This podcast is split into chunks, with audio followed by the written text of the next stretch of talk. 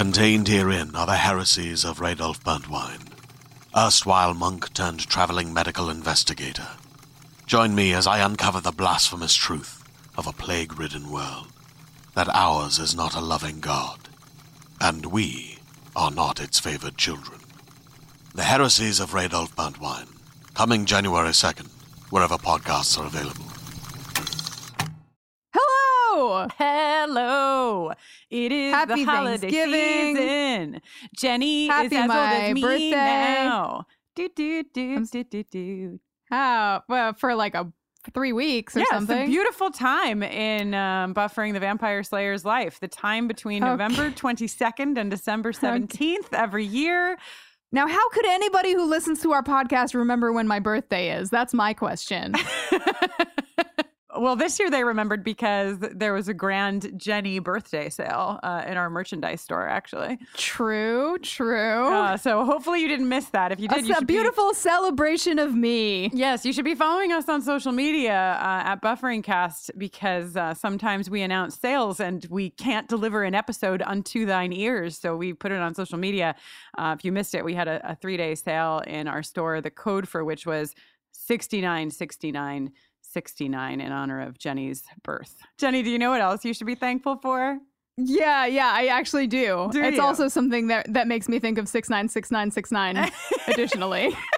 It's Kate Leth on this episode guesting with us, gracing everyone with Oh her God. hot, hot, hot, hot, hot, hot, hot, hot, hot takes. Yo, Kate was in the room with us. All three of us were in the same room. And I don't know what's going to happen when we do uh, an episode in season seven with Kate. Like, I, because like at this point, it's just gotten out of hand. Um, you're in for a fucking Honestly. treat in this episode. I I would say. Yeah, it's like the fuck when we get together with Kate, it's like the Roman empires under the rule of Caligula doing a podcast or something. Um, I don't it's know. a fucking mess. I don't know how to transition us from Caligula to the holiday gift exchange, but there you have it. Uh, if you are, if you're a patron of ours uh, at any level, you know you get a whole bunch of cool shit. One of those things is being a part of the patron organized Scooby organized holiday gift exchange. Uh, this is the third year, I believe, that it has happened. Jenny and I are both in the holiday gift exchange as well, so we all get shaken around in a big bin, metaphorically, and uh, assigned to one other Scooby. And we buy that Scooby a present, and that Scooby buys us a present, and we send it to each other. And it's really sweet and special. The deadline to sign up for the holiday gift exchange this year is November 29th. Um, and we'll put up a post on Patreon today, um, just with the link to that Scooby organized holiday gift exchange so that you can get in there um, before the deadline passes. Yes, sign up before the deadline passes. Uh, and if you happen to draw me as the person you want, you have to get a gift for. This is Um, now a and you- podcast for one. and you want to and you want to double down and get me a birthday present and a Christmas present. That's, Wow. that's allowed. I'm a host. I just made that rule. Wow. Thank you.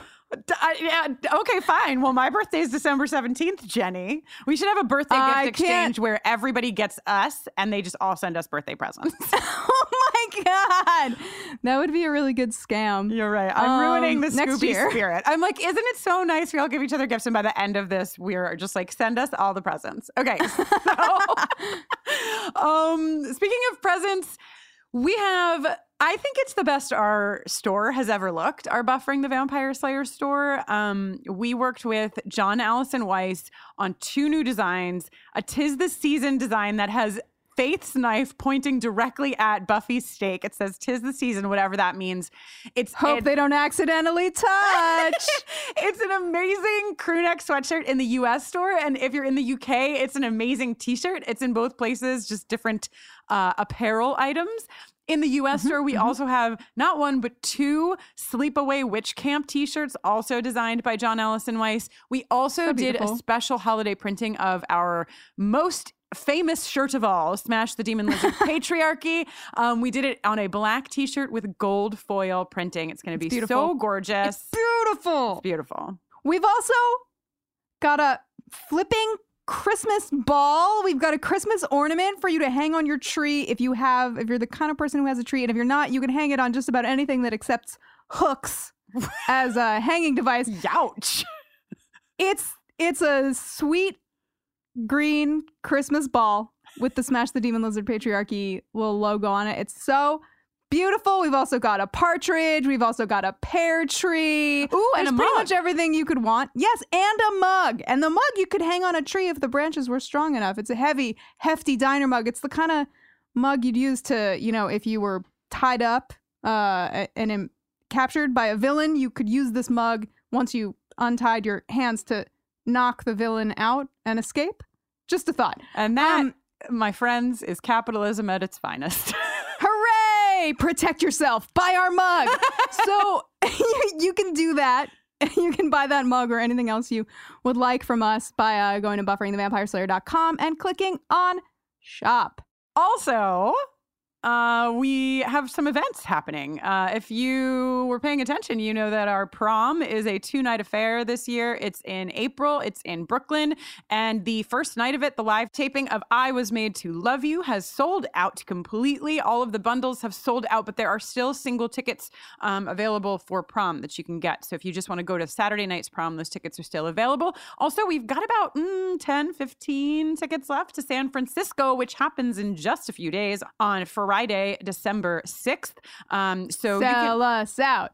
Yeah, so you can out. go to bufferingthevampireslayer.com, just click on events, uh, and you can find out all the information for all of those upcoming events. Jenny, talk to us about sex and tension.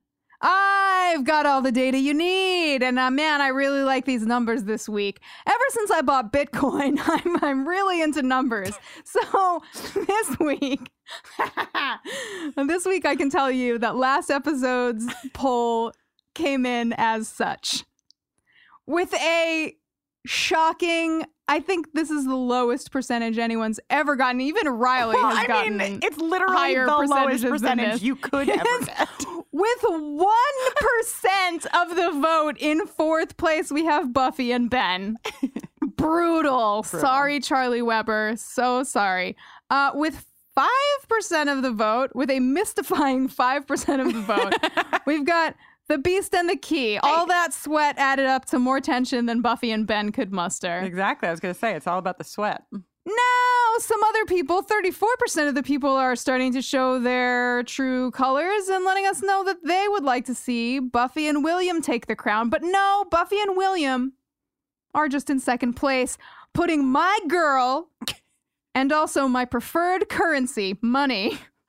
That's Anya and Money in first place with 60% of the vote. Nice. Hell yeah.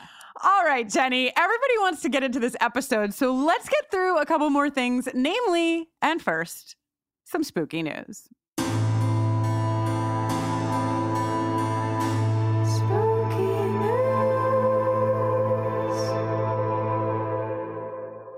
All right, Jenny, are you ready for this one? Wait, let me just make sure my my airway is clear just in case you're about to say bats. It's not about bats. It's not technically about skeletons. It is about Disney World. This is a story that is a, it's older. It's on Thrillist in October of 2018, but I didn't learn about it until one of our listeners, Sarah May, sent it in. The title of the article says it all. The title is People Keep Scattering Human Ashes at Disney World and Custodians No. Are Not Pleased. No.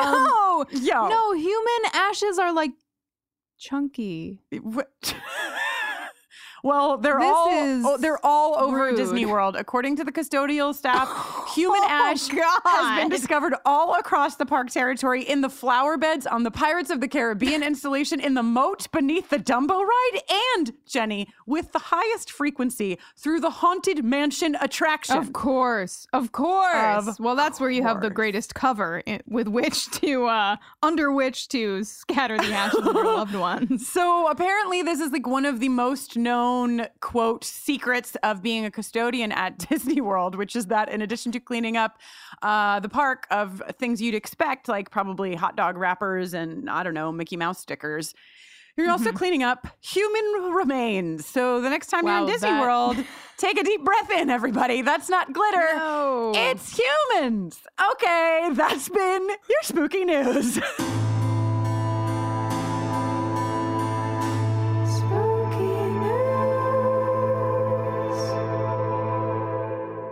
Really tough to say anything after what you just told me, but hey, we've got some upcoming Patreon events just in case you uh, want to get in on these. Want to let you know we've got a Buffy watch of Fool for Love coming up on December 21st. Then we've got a Buffy watch of Scream 2 coming up on January 11th. Then we've got a Jenny concert. Jenny Owen Young sings the Buffering the Vampire Slayer songbook on February 22nd. Those are all open to every level of Patreon. And we also just dropped a mailbag for our $10 a month and higher subscribers last week. Yes. So, the mailbag was really great. It might be my favorite episode of our podcast. yes, and it contains yet another incredible story about Marc Blucas, which you don't want to miss. Truly. Um, okay. Uh, last but certainly not least, certainly not least, we wanted to talk to you about our episode transcriptions. This is actually related to Patreon. Um, because of your support on Patreon, we're able to do a lot of things, right? We're able to like fly to places and do interviews. We're able to make you better songs and do more research and make this podcast all of the wonderful things that it is. Um, but another thing that we were able to do is actually put a budget in place to pay for transcriptions starting in season five um, and moving forward. You know that we've been doing transcriptions because you're all incredible and you've been volunteering and organizing. Uh, JD, who was the person who organized you transcribers way back in the day, is the person that we hired. So JD now is doing those transcriptions. We're able to pay JD to do those transcriptions. And it means that when the episodes in season five go up, those transcriptions usually go up within 24 hours of the episode dropping. So we are more accessible now than we've ever been. We're really, really excited about it. It's because of your support. And we have 26 old episodes from seasons past. So we're looking to gather five human beings on a volunteer, sort of volunteer. We have some great like reward packages for these five volunteers. Um, we're looking to get five people to transcribe five episodes. That's five by five if you did the math. um, by January 15th. Those volunteers will be getting two tickets to prom 2020. Or if you aren't able to be in New York this year and you want to hang on, you can get two tickets to any future live taping of ours. Um, you have to get yourself to the city, but uh, we'll give you two tickets. You also get any t shirt you want from the store, any sweatshirt you want from the store, four enamel pins, and any of the screen printed posters from season five. You pick one and we'll sign them for you. And um, that's all included in what you're doing and volunteering. And once that's done, every single episode of our podcast will be transcribed and they'll all be done moving forward as we talked about. If you want to learn more, if you want to learn how to be one of those five volunteers, go to bufferingthevampireslayer.com slash transcriptions. Um, that's also where you can find all of the episodes that are transcribed up till now. So thank you to those of you who have volunteered. Thank you to JD for organizing everything. Thank you to the patrons for allowing this to be possible. And hell yeah, to finishing our transcription project. Yeah, I'd like to second that. Hell yeah. And from all of us here at Buffering the Vampire Slayer, we want to say thank you to you, our extended chosen family. And if you're celebrating a holiday this week, we hope you have a good one and that it's safe and warm and positive. Uh, yeah, Jenny, I think you've done it again. We have this episode about chosen family to kind of kick off the holiday season for so many of us. And um, I know that so many of you are going to be celebrating with family, chosen and otherwise. And for some, it will be difficult. For some, it will be wonderful. And for many, it will be both of those things at the same time.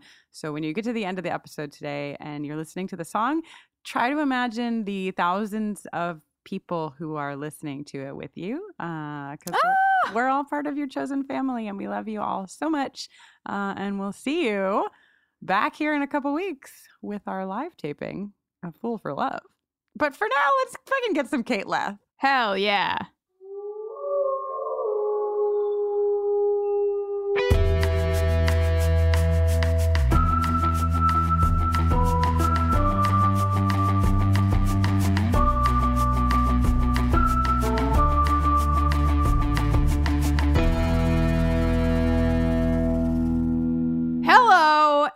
Welcome to yet another episode of Buffering the Vampire Slayer, a podcast where we are watching and discussing every episode of Buffy the Vampire Slayer one at a time in chronological order, spoiler free. I am Jenny Owen Youngs. And I am Kristin Russo. And this week we're talking about season five, episode six, Family. Stay tuned at the end of this podcast every other week for an original song written by Jenny Owen Youngs, sitting right next to me. Hello.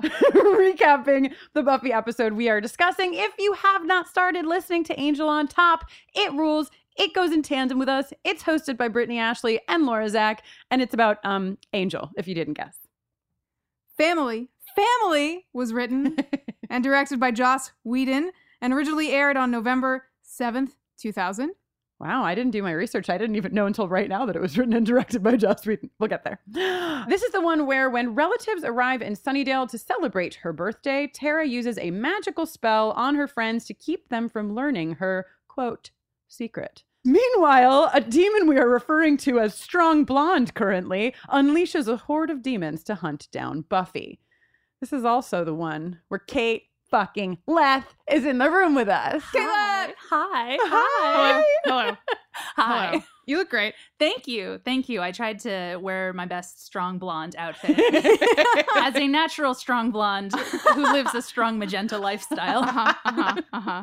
Here I am. Oh, Kate, it's always so wonderful to have you with us. And so wonderful to to have the gang back together. Now, uh, people don't know this, but we're recording this way in advance Oh, yes. because we wanted to all be in the same room together. And so that means that it's only been a couple of days since Philadelphia was stunned by your Buffy fashion watch video. I still feel a bit verklempt. I, I I haven't listened to the episode yet, but I I want to just to hear the reaction. You have to listen because we did something very special right at the end of your fashion watch. Oh my gosh. Okay, you. okay, okay. I'm going to I'm well, I'm I will have heard it by now and I'm gonna say, Oh my god, amazing. so good. Uh yeah, that was very, very exciting and something where over the course of about five hours, I want to say I transformed uh, my webcam and my computer laptop into a studio using all of the photo equipment that I own. Nothing but the absolute best from Yes, you. You yeah. know, we were I like, can- how about a video? And you were like, here's 47 costume changes, professional lighting, and makeup. There were only six costume changes. Only six. Um, one got scrapped. Uh, it was it was too much. If you can possibly I can't. imagine, Im- You can't. impossible I to can't. conceive. Yeah. Yeah, it was a lot of fun. So, Kate, you picked this episode. I did. Um, you know, we were like, Kate, whatever episode you desire shall be yours, and you were like, family. Yeah. So, do you want to start macro and talk about like this episode and why you picked it? Yeah, because I love to cry. Um, you know, I, I love to come on because what was the one we did last season was also it was a bit of a cry episode. I like the ones that have uh, intense feelings. Yeah. Um, and I like the Willow and Tara episodes. Yes. Oh, This- why? I know. How come? So impossible. Um, I just I love this one. I it, it always makes me cry every time I watch it. And there are a lot of episodes that I have become sort of desensitized to because I've seen them a hundred times. But this one gets me every time. I was rewatching uh, the end of it while doing my makeup.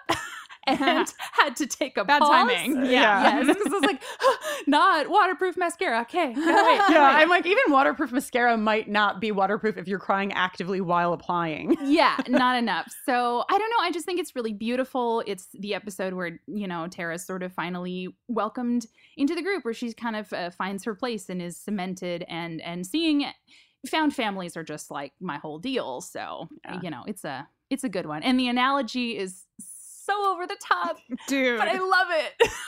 It's it is. It's over the top and perfect. Like I love Those it hands too. are heavy. um. All right. Well, let's jump in at the top, shall we? Well, it feels like only yesterday we were talking about where's Miss Kitty Fantastico been? All these many episodes. Here she is. Jenny texted me frantic, like, "Thank God, Miss Kitty Fantastico is back." She's so important. Yeah. she's so important and so cute and so little. She's so little. Still, she's so little. It seems Mhm. like she may. She must be like a runt or something, right? oh, the runt of the litter She's been around for a while, but she's still tiny and like all and floof. floofy. Yeah. yeah. Um. But yeah, it's it's a sweet opening scene because it's like you know, when we're seeing more of it this season, that we're getting this dom- domestic kind of love between Tara and Willow, and that like Tara's in her cute little boxers and Willow's wearing like pink leopard pajamas. It's so cute, and I love. I just even rewatching it now, uh, identifying so much with Willow in this scene when she's just like, "Tell me a cute story." That's fine. I don't have to be snuggled. I was like, "Oh man, Cohen has heard that a time or two. Um, also, would die for the way Tara says "vixen." oh my god, seriously, you So cute. vixen for cuddles.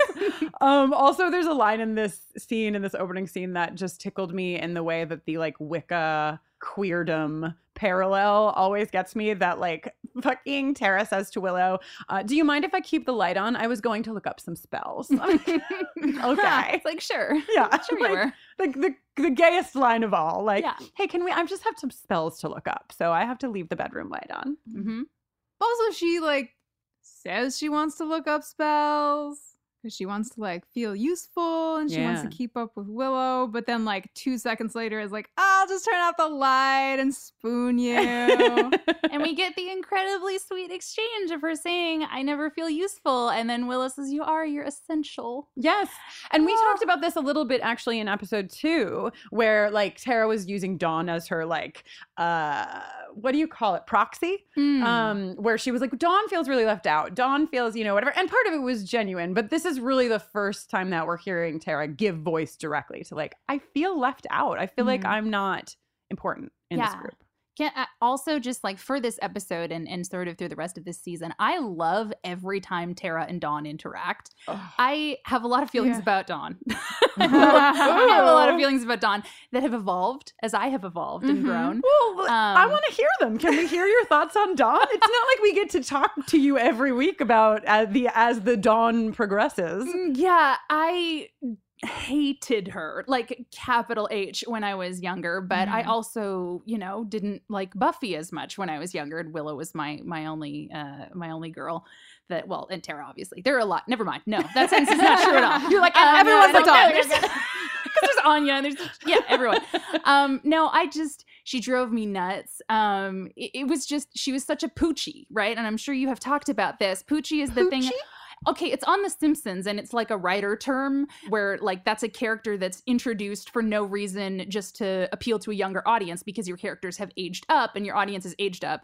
Um, they do it on an episode Ah, of The Simpsons where they're like, "It's. Poochie the dog," and he shows up and like he's cool and he's got sunglasses and all this Oh kind of stuff. And that is always how Dawn felt to me. It's like, we did, why? Why is she here? Right. Oh, Yeah, to, yeah. you know, for a younger audience. And I loved Harriet the Spy. Nothing against Michelle Trachtenberg, but I did not like her. And now, as an as an older person who has uh, empathy, I'm like, no, I get it. I get where she's coming from. You know, some of some of her storylines are a little irritating, but there are some really sweet moments. And again, every interaction she has with Tara is great It's so sweet. there there's just a few of them but they're always really really sweet so when you're watching like look out for those and, and just imagine me being like yeah Yeah. I know. I'm on that side of the fence. I mean, I watched Buffy for the first time as an adult person. Yeah. So I think that that's probably part of the reason that I didn't hate because people have just the most venomous hatred They for really Dawn. do. And I never did. I really have a soft spot for Dawn. yeah in my rewatch this time around i dislike riley a lot more mm. sorry jenny and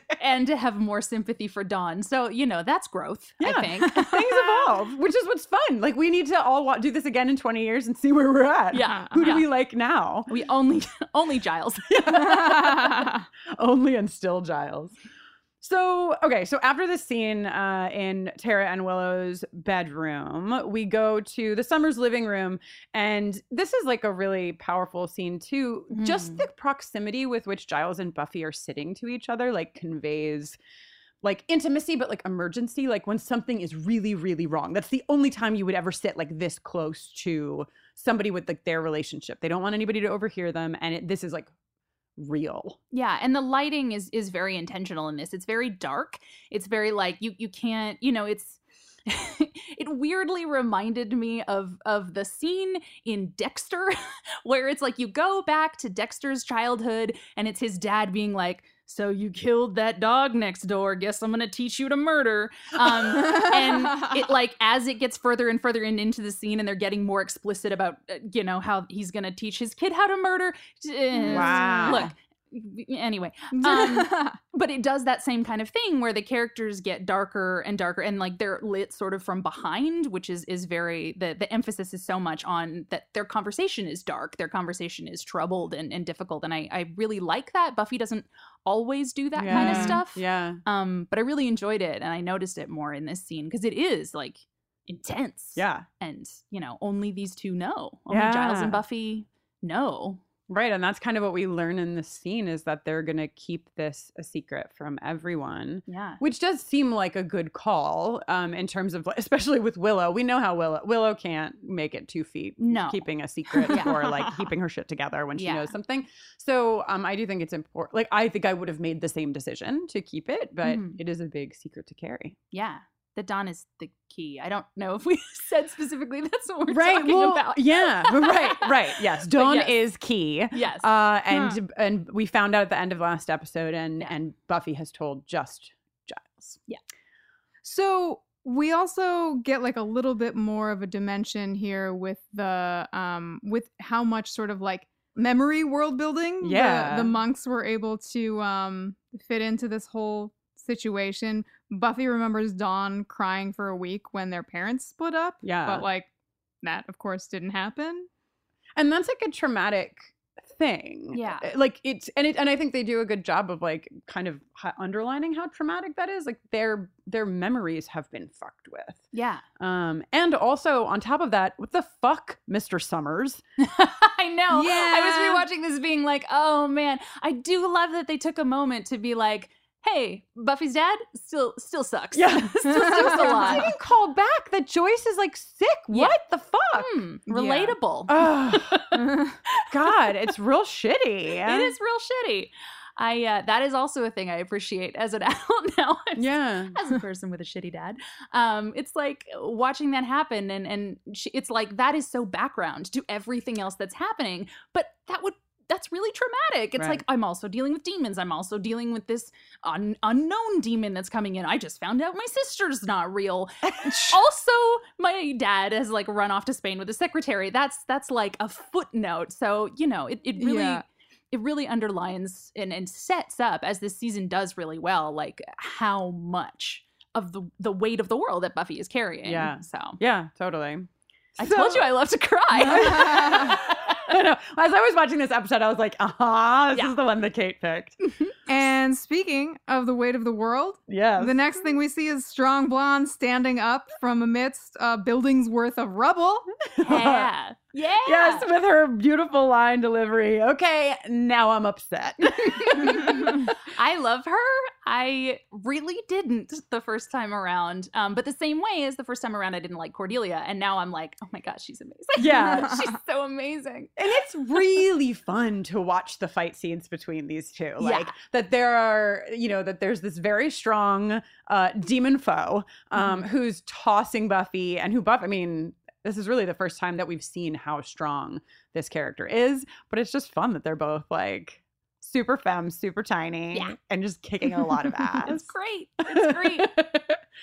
so back to school. If you think you think in the next scene, or at least I did, like, oh, we're going back to school, and they're they're moving Buffy in, but they're not moving Buffy in. They're moving Buffy out. Yeah. Yep.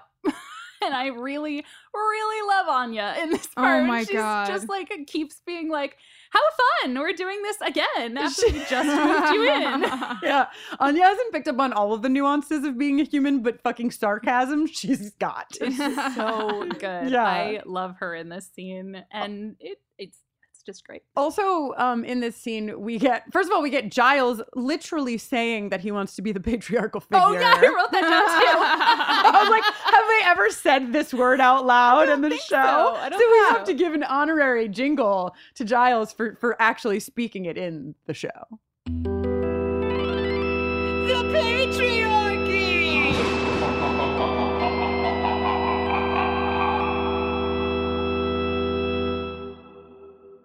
In addition to Giles saying the word patriarchy, Xander and Riley Russell. I was wondering, Jenny, if you had any thoughts on that. Hot. Hot. Did somebody say body French farce? that really got me that line. I got a guffaw. Um, also, like, Buffy kind of references that she's doing this because Joyce hasn't been well, but we have to imagine that this has at least as much to do with Dawn as it does with Joyce. That Yeah. Buffy doesn't want to be at school; she wants to be home. yeah, Right. Guarding the protect her. fortress. Yes, Yeah. totally, totally.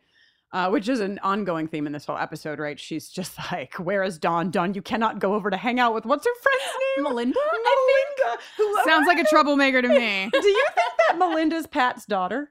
Like, do you think? Sorry for would your be- loss, Melinda. that but would be incredible. you know, yeah, I was just wondering if they were of the same uh, neighborly home. that uh, entire exchange is so gold. It's like kids these days are, like experimenting with shortness. You really got to nip that in the bud. yeah. So anyhow, when they're they're moving Buffy back into the house, and we get this wrestling scene, which is great. But we also get this. I think they hit it three times in the episode. The joke that Tara tries to explain. She tries. Oh, she delivers reflect- it. Reflection. Oh, boy. Yes. Yes. Oh boy. Yes. Yes. It's very good. You learn her source, and uh, we'll introduce her to her insect reflection. Um, that that was funny. If you um, if you studied Tagler and mythic rites, and are a complete dork.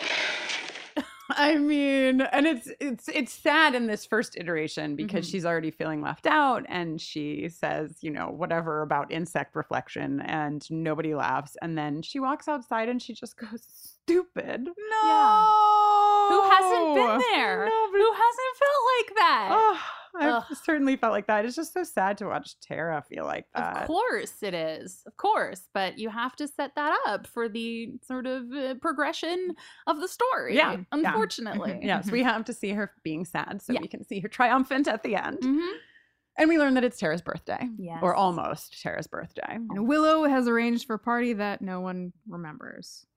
Yeah. This is kind of rough, right? It is. The way that they um, talk about i don't know if we're going there next but uh, w- the way that xander and buffy talk about tara? It's a little off to me because it's like i mean i get it they don't really know her but the way they sort of talk about her that like she's not really welcome and i don't know there's just like there's something strange about it to me because it's like i don't i don't feel like buffy would do that and and and i don't know It might make more sense like sometime last season. yeah Yeah. This yeah. is like what? What are we doing? It's Yeah. been a while. No, the episode def I mean, look, it's like a, a- a move a movie's worth of character development that they shove into Mhm. one episode. And so the the turnaround definitely feels like a little a little sped up. But Yeah. you know, you sort of have to, I Yeah. guess, for this one. So I I get it. but if we're to believe that this is oh yes jenny No, no, jenny no, raised please. her hand No, no, no. Uh, I, Please, uh, please, yeah, Jenny. please, please tell us what's on your mind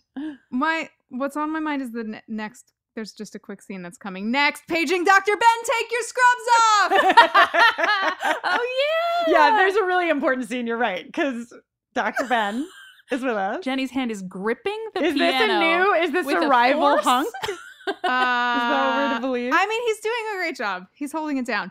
Um, and He does have more than one ab, I will say that. yeah it's yeah, there's a whole you could grate cheese Mm-hmm. on those things. Mhm. Um, and we see him take off his scrub shirt, toss it in his locker, and then the camera kind of Oof. pans, and then we see this sort of like rotting snake clown demon guy, That's Uh, an accurate description. yeah right? Slinking along, sticking its horrifying black tongue out. Oof. Yeah. It's bad. I haven't been that upset about a mouth since the master. And to we're so with you. It's worried bad. about what's going to happen to Ben and his beautiful abs. But then just then, ass.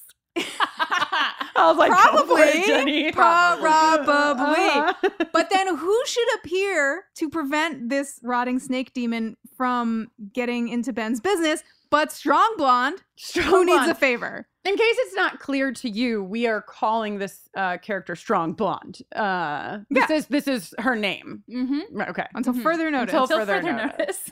notice. and we we had to confer about that before we Yes, started. and I was like, we- no, I watched it with the subtitles on, and they called her female demon Right. in brackets.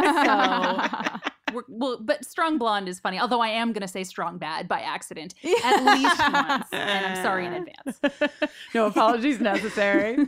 so we go to the magic box. Anya is so good at capitalism. She's so good at capitalism. Oh my god, One of my favorite things they ever did for a character on that show was give Anya a job in retail. yes. because it's like she's great. She's so great. She's always a treat to watch. But this is like, oh, when they in the writers' room, I can only imagine them being like, wait, what if we get, got her into capitalism? No, it's so good for her. Oh my god, it's the whole scene opens with her being like, "Please come back for more purchases," setting the tone. It's incredible. Uh, and she's so excited. She has a place in the world. She's a working gal. She Mhm. refers to herself as a working gal. Wow, this is how capitalism sows its evil seeds. It creates a structure that makes you think you need it to feel good in the world and feel uh, useful and like you have a purpose. Lo, this is not the podcast for dissecting capitalism, Please- especially please check that out our is its late merch. stage, but- Yeah. That's the true hell math, isn't the it? The thing that I really love about it that I only kind of really realized on the rewatch this time is that it also um, does the job of showing that Anya, who was a latecomer to the group, has a place. Mhm. You know, she has this job. Oh, She's yeah. working for Giles. She's part of the group in- Yeah. and integrated in multiple ways. And, Mhm. and that is also a good contrast because if she wasn't, she'd be more like Tara in that way. And so I- Right, I, thought that was kind the- of, that was clever. Well, and I'm interested. Okay, I'm interested, and I'm going to talk about why soon. But I got in trouble in the premiere for not playing the Hell Math jingle when I was supposed to play the Hell Math jingle. We were talking about capitalism and Anya, so please, uh, can we play the Hell Math jingle for all the people at home who are mad I didn't do it? Cha-ching.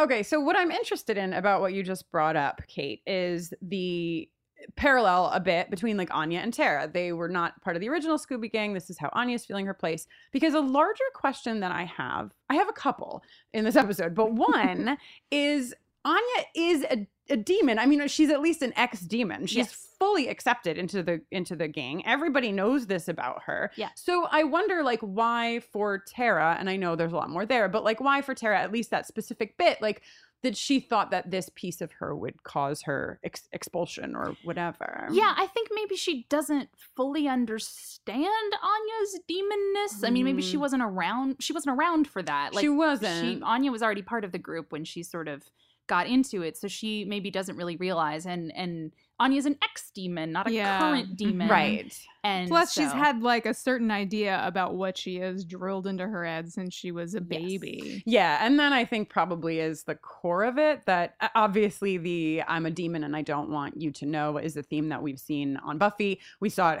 super uh, in a super big plot line in Angel season one with Doyle. yes. Um, there a- a- and so I, you know, I know that the metaphor is there, but I was just like, okay, but there is already a demon in the group. and She's X. yeah.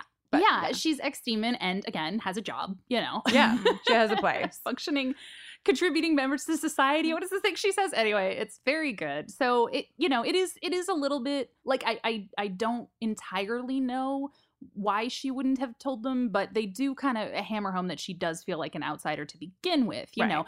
And there's the whole gay thing. And there's the whole Right, gay thing. you and know, that, so- like, even hearing you just describe it, it's like the amount of human beings that I know who have not told people that they know full well would be like, I love you. I still care for you. Like, your queerness is not something that would ever make me reject you, and have not still told them about their queerness because of the inexplicable fear that even though you have those facts, when you disclose that you yourself are queer, somehow those rules will change. Mm. because it also becomes real in a way that like there Yeah. are a lot of people who are accepting in theory Yes. And then when it's their kid or partner or friend, it's like, oh, now it's real and now it affects my life. And right.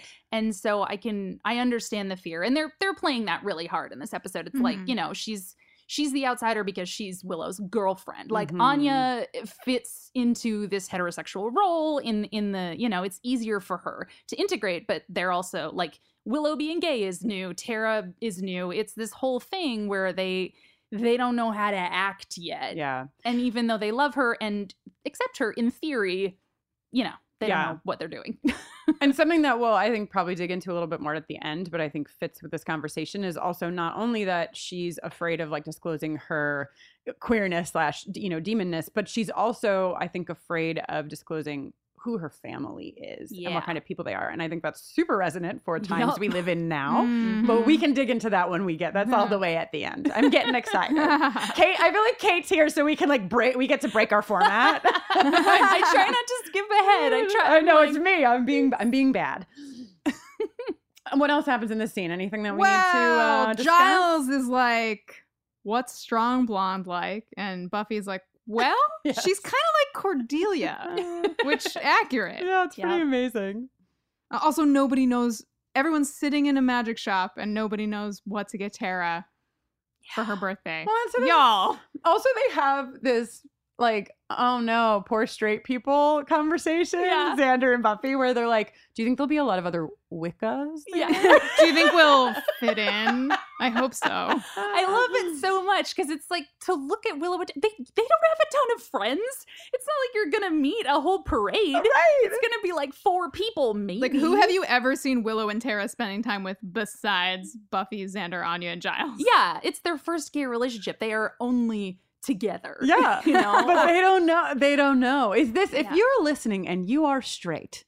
I'm sorry. Does it come on over It to gets our better. side? but Please- no, I please would buy like to merch. hear. Is this is this the thing? When your friends come out to you, are you worried that you'll go to their gathering and be the only straight person there? I mean, that would be true if you came to my gathering. I feel like now it's a thing with like, you know, because people sort of mostly know what to do about gay people. Bi people and, and ace people, you know, are a little bit more on, on the edge. Trans Mhm. people, a lot of people don't know what to do or how to react to that, even in the gay community. Yeah. So, you know, what, what that what that metaphor is, I feel like has changed a little bit. Mm. But it, it does kind of kind of work where it's like you want to be supportive, but are you going to be the weird, overly supportive ally? Right. Are you gonna say you the know. wrong thing? Yeah. Are you gonna yeah. so Buffy needs to work off some tension. Um, she scuttles on over to Spike's lair. Well, we think. Because the next scene is Buffy punching Spike. But boy, does it take a turn. Um, before it takes a turn, I just want to call attention as this is feels like now it's my calling upon the podcast. There's a move. Oh yeah, I wrote it for you actually. Thank you. Yes, the wrestling expert, Jenny. There's a move that I have not been able to find the name of, but it involves it's sort of similar to the tilt a whirl head scissor takedown, Mhm. But uh it's less involved. It's more of a direct and less of a, a circular motion. Right. Uh so she gets her legs around his neck Yeah. and flips him directly over. Right. Forward. If anybody knows the name of this particular move and- or any notable wrestlers who have used it specifically as a finishing move, please write in. This is actually ju- this is just scissoring. Um, No, no, no, no, no. I've seen that. I've seen that. There are videos of on the internet, and that's not what it looks like. taking a deep dive into Jenny's private browser. but yeah, so this quickly, I like. I'm glad that there wasn't like cheesy porn music behind this stream, but I wanted it a little bit. If anyone wants to make us that, we're here for it. My favorite thing about this is that uh, Spike's not winning.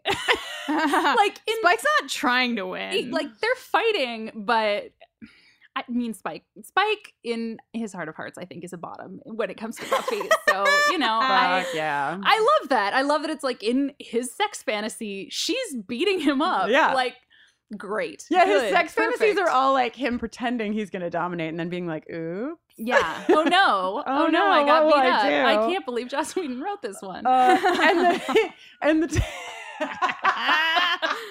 Kate. Oh Sorry. God, we're I'm really... not part of the main cast. I can be rude. oh, so the the scene really takes a pivot on Buffy's line. She says, "Oh, I'm coming, I'm coming right now," and then and then we cut, of course, to the fact that he is having sex and he is having sex with harm. And she's calling him her little lamb. My little lamb. weird. Speaking of him being a bottom. Yeah. yeah, he likes those pet names. okay, so that happens. It's great. It's pretty great. Um, and we find out that Giles has gotten Tara a crystal ball. Yes. And you know what I want? A crystal ball. Yeah, now that I've s- I, the idea has been introduced to my consciousness as something that I could possess. Right? I'm You interested. in There's lots of places in LA you can get them. Crystal balls, yeah. Mm. Yeah.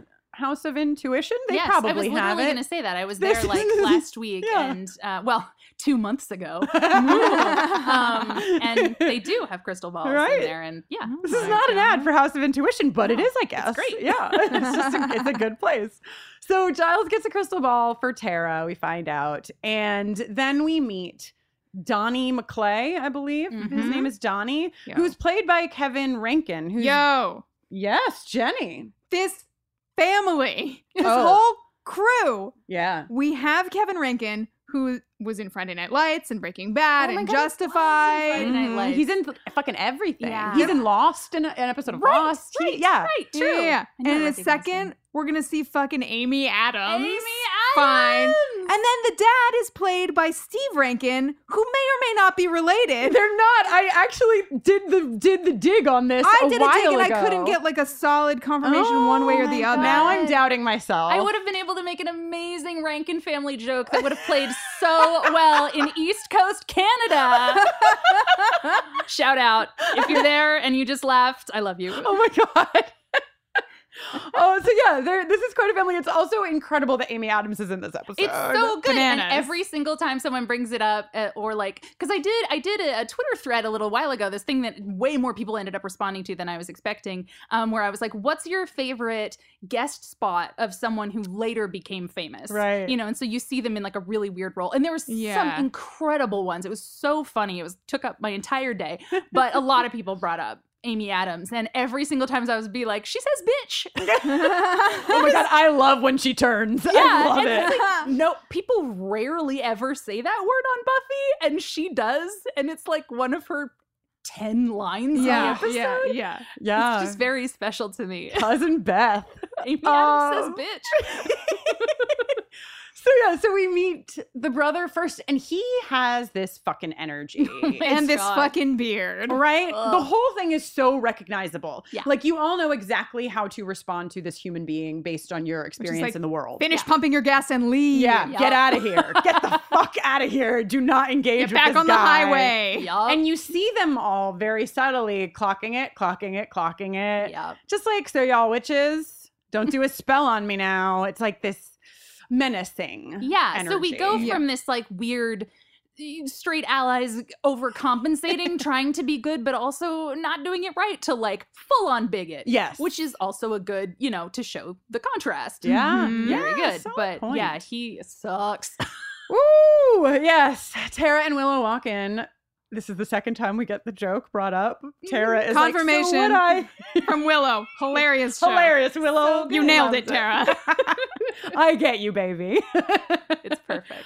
Um, and then this is like really awful because you see the look on Tara's face of like fuck. And also Mm. there's like two things happening. You feel super bad for Tara in the scene because you're like, oh no, this is bad for her. But you feel so bad for Willow. Yeah. Um, who's like trying to process in real time that she's in love with this woman who has this entire history that she has never heard a word about. Uh-huh. and she doesn't, you know, get acknowledged or introduced, which is like, Yes. of course, of course. She Tara- you know. introduces Giles. Yeah. And Yeah. it's like, I- I get it, but also that adds an extra layer of like, wow. You know, and this is one of those like experiences as a younger queer person that I remember. I mean, I, I wasn't aware that I was internalizing it at the Mhm. time. And it's only looking back that I remember just accepting that I wouldn't be introduced in certain moments. Yeah. And now, you know, I'm so much more aware. I'm so much more out and loud and all these things. But this is a, a moment that maybe if you haven't lived that experience, you don't understand that that's a blow for Willow. Yeah. And and Mm. it totally like if if I were in Willow's shoes, it's like you understand. Like she's dealing with so much and had this thing sort of put, you know, it, like I, I feel like everyone in that room can empathize with Tara, Of and no one's going to be like, "I can't believe you didn't Oh my God, introduce me when your dad was outing you as a demon." Yeah, Totally. yeah, yeah. I get it, but you know, this is me like reading too much into it. No, no, but it's it's it's a something lot. you would know nothing about Yeah. on season five. so okay, so they're gonna go to dinner. Well, they're not, but you think they are. Mm. Also, have you ever heard? You know, a lot of people who refer to their cousin as cousin so and so. Cousin so. Beth, I know. Cousin Beth. Clearly, just be like, this is not Tara's sister, but we don't want to like spend the time expositing that, so we'll just name her Cousin cousin, Beth. Beth. yep.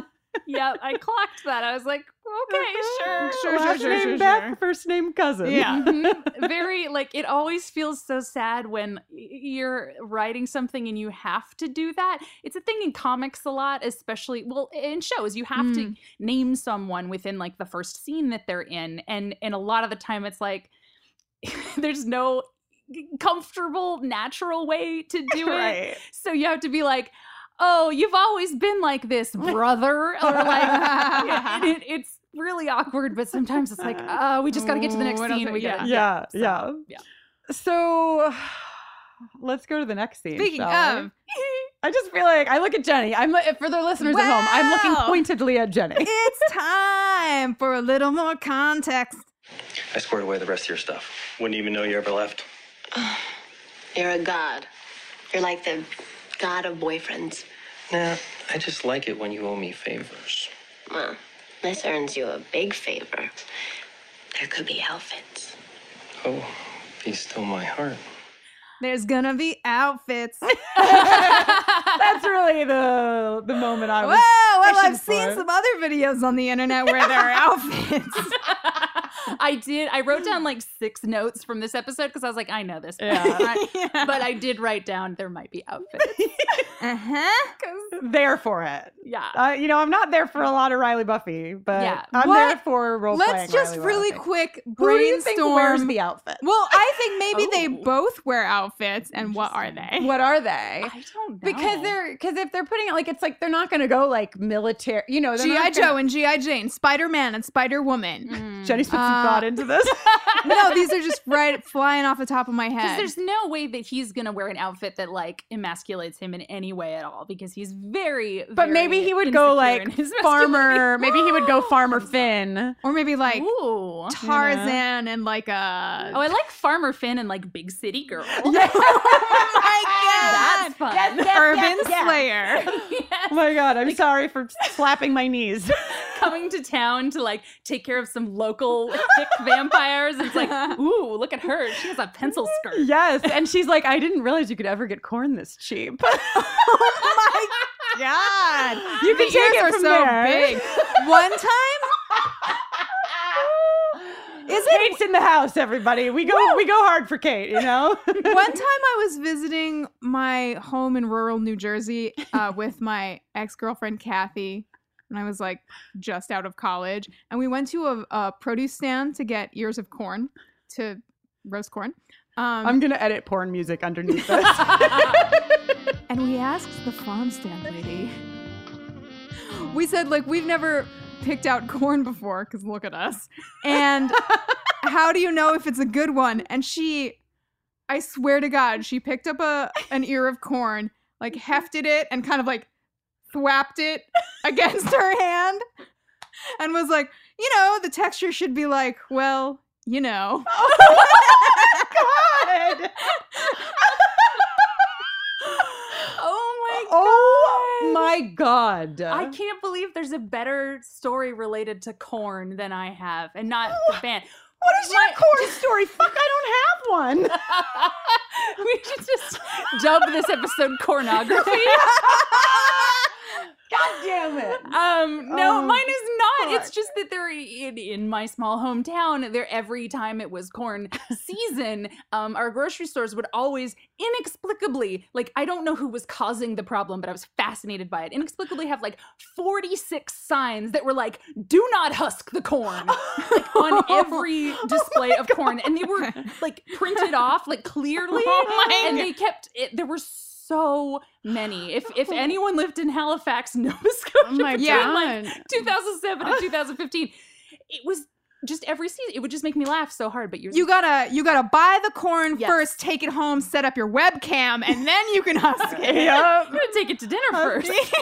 I'm excited that your cornography got the word thwap in it. Yes. Um, also, but that's this is incredible. this is jumping ahead, but I cannot possibly Ah! sit here and hear you talk about thwapping uh, corn on your palm without skipping to the scene where fucking Tara's dad is in the goddamn I room. suppose you wanted me to see all these toys. He says, hefting a crystal exactly the size, shape, length, girth of a dildo. This is the only part I screen cap. Because I was like, if we don't bring it up, Oh my I'm gonna God. start a riot. Jenny texted me literally immediately, and I was like, "Yep, got it." I had totally forgotten that part because I remembered him being in the room and being like, I Ah. can't believe like you left all your witch stuff out. But it's like that's a dildo, sir. it's really a real specific choice. It was wild. Oh my god! Okay. Imbuing your lover with the power of Hecate from within. I mean, they do make crystal dildos, so you know. Yeah. Do it's a- they? Yes, And do you need to charge them in the light of a full moon, or that's optional. okay? Um, Depends on how much fun you want to have. Sure. Exactly. Oh my god! All right, let's sorry. see where the hell we even all are. right, let's hose Kate is- down and then continue. Kate, Not just I do not think it is just Kate. okay, so this all stemmed from Buffy and Riley and their outfits. Hell yeah! Come on, it's great. It's amazing. It's amazing. Uh, and this is, we already talked about Melinda, and Riley is pissed. Riley takes mm. a turn. He goes right from outfits to being like, what the fuck is up? Why aren't, like, cause she, he can tell that Buffy is being super overprotective of Dawn, and he's like, you need to tell me what's up, and she won't. And he's like, I'm fucking out of here because you won't share your secrets with me. Which is uh, iffy. Ah, yeah, I It's walking the line. it's walking the line. Yeah, because I'm mm-hmm. on his side about her being weird about Dawn going to her friend's house. 'Cause it's Right. like, yes, she is being like absurdly overprotective, but then when he's just like, oh my god, when he says when he walks out and he's like, you know, tell me when you're ready and I'll come running, and and then he just like walks out and I was like, whoa, Yeah. Woof. Passive aggressive It- no kidding. There has been a build though in recent episodes. Yeah. Um. So it like it makes sense. It's just a little like, whoo. Well, and that's the thing. We're seeing like the Riley who is secure, and isn't this true for all of us? The Riley who is secure is able to be like, hey, I've got your back. I'm here for you. I trust you. what if Riley wore scrubs and then he took them off? Oh my God. Sorry, I just had this brilliant idea and I had to interrupt you to share had it. to borrow them from Ben and then Ben just didn't have anything to oh my God. People are going to be like, so why is this episode three hours? And we're like, pornography. Why is it labeled NC-17? I didn't even think podcasts could do that. oh, okay. So so the next scene is actually the next scene is the one with the toys in the bedroom. So I wasn't even that far off. Nope. Um, and after this hilarious uh crystal dildo moment, they have a very serious exchange um, where we find out the core of this episode, which is that um, her dad has told her that when she turns 20, this is when the demon side takes over. She has to come home with them. She is shameful because she has not been hiding this part of herself, like that she should feel ashamed of these pieces of herself. So we get a lot of um, things here. And also, something that we get is him saying to Tara, You need to come home. Hmm. And she says, Home. And I feel like that's like the first real big thwang of the guitar string that is chosen family. Like she's Mhm. like, What is home though? Yeah. Also, it doesn't feel evil. Evil never does. Yes. Like Insidious. having this is, like, gaslighting flashes a from my uh, years of going to born again Christian church. Yeah. And what's sad about cousin Beth, right? Because like she's really there to set up the effect that this kind of gaslighting uh, can have on a person Yeah. because she is so brainwashed that she thinks that Tara is evil and will not cannot recognize. Yeah, she just walks What do you up thi- you wearing a think- T-shirt that says "internalized misogyny." Yeah, yeah, yeah, yeah. what if cousin Beth gets they they take the RV home? Cousin Beth is unpacking and she like pulls out her like many white uh undergarments and various uh things in her toiletry bag, and then she's like, "What is this seven inch long obelisk shaped crystal all about?" And then maybe everything starts to yeah, take a turn for cousin Beth. It's true. It's true. Oh my god, That's we her root. I love it. we could literally have like a fanfic novel come out of this episode. For God's sake, I'm sure it'll happen whether you want it or not. it's true. Okay, so Strong Blonde has the clown tongue monster tied up to her incredible closet. I lost it. I was like, oh, I forgot about her closet. Even though she basically wears the same dress all of the time, iterations of the same dress that Right. are almost always like PVC or pleather or like just body body con all the way. It's amazing, but she has a whole giant closet and like very little else. Yeah. Is what else do you need? yeah, Mhm. nothing. Sorry. Nothing. It's- Cordelia would be envious Yeah. of this closet. She's got a Mhm. lot of big coats over where Clowny is chained up. Yes. Uh, I wish we got to see this character in more of those coats. I know. I'm being real. She's wearing a pleather or leather dress in Yes. this scene. Yeah, I Which- wasn't sure. I wasn't sure which one it was. Um, That don't seems like a solution to your pleather concern. Yeah, um, whatever it is, it's great. it's not. It doesn't have any stretch to it. It looks. It looked like because when she moves, the fabric folds don't don't stretch. Yeah. So that makes me think it's more on the leather side of things because pleather is generally stretchy, but it's hard to tell. It's. I I like to I like to egg you on for a little fashion, even when you're here for for uh, other purposes.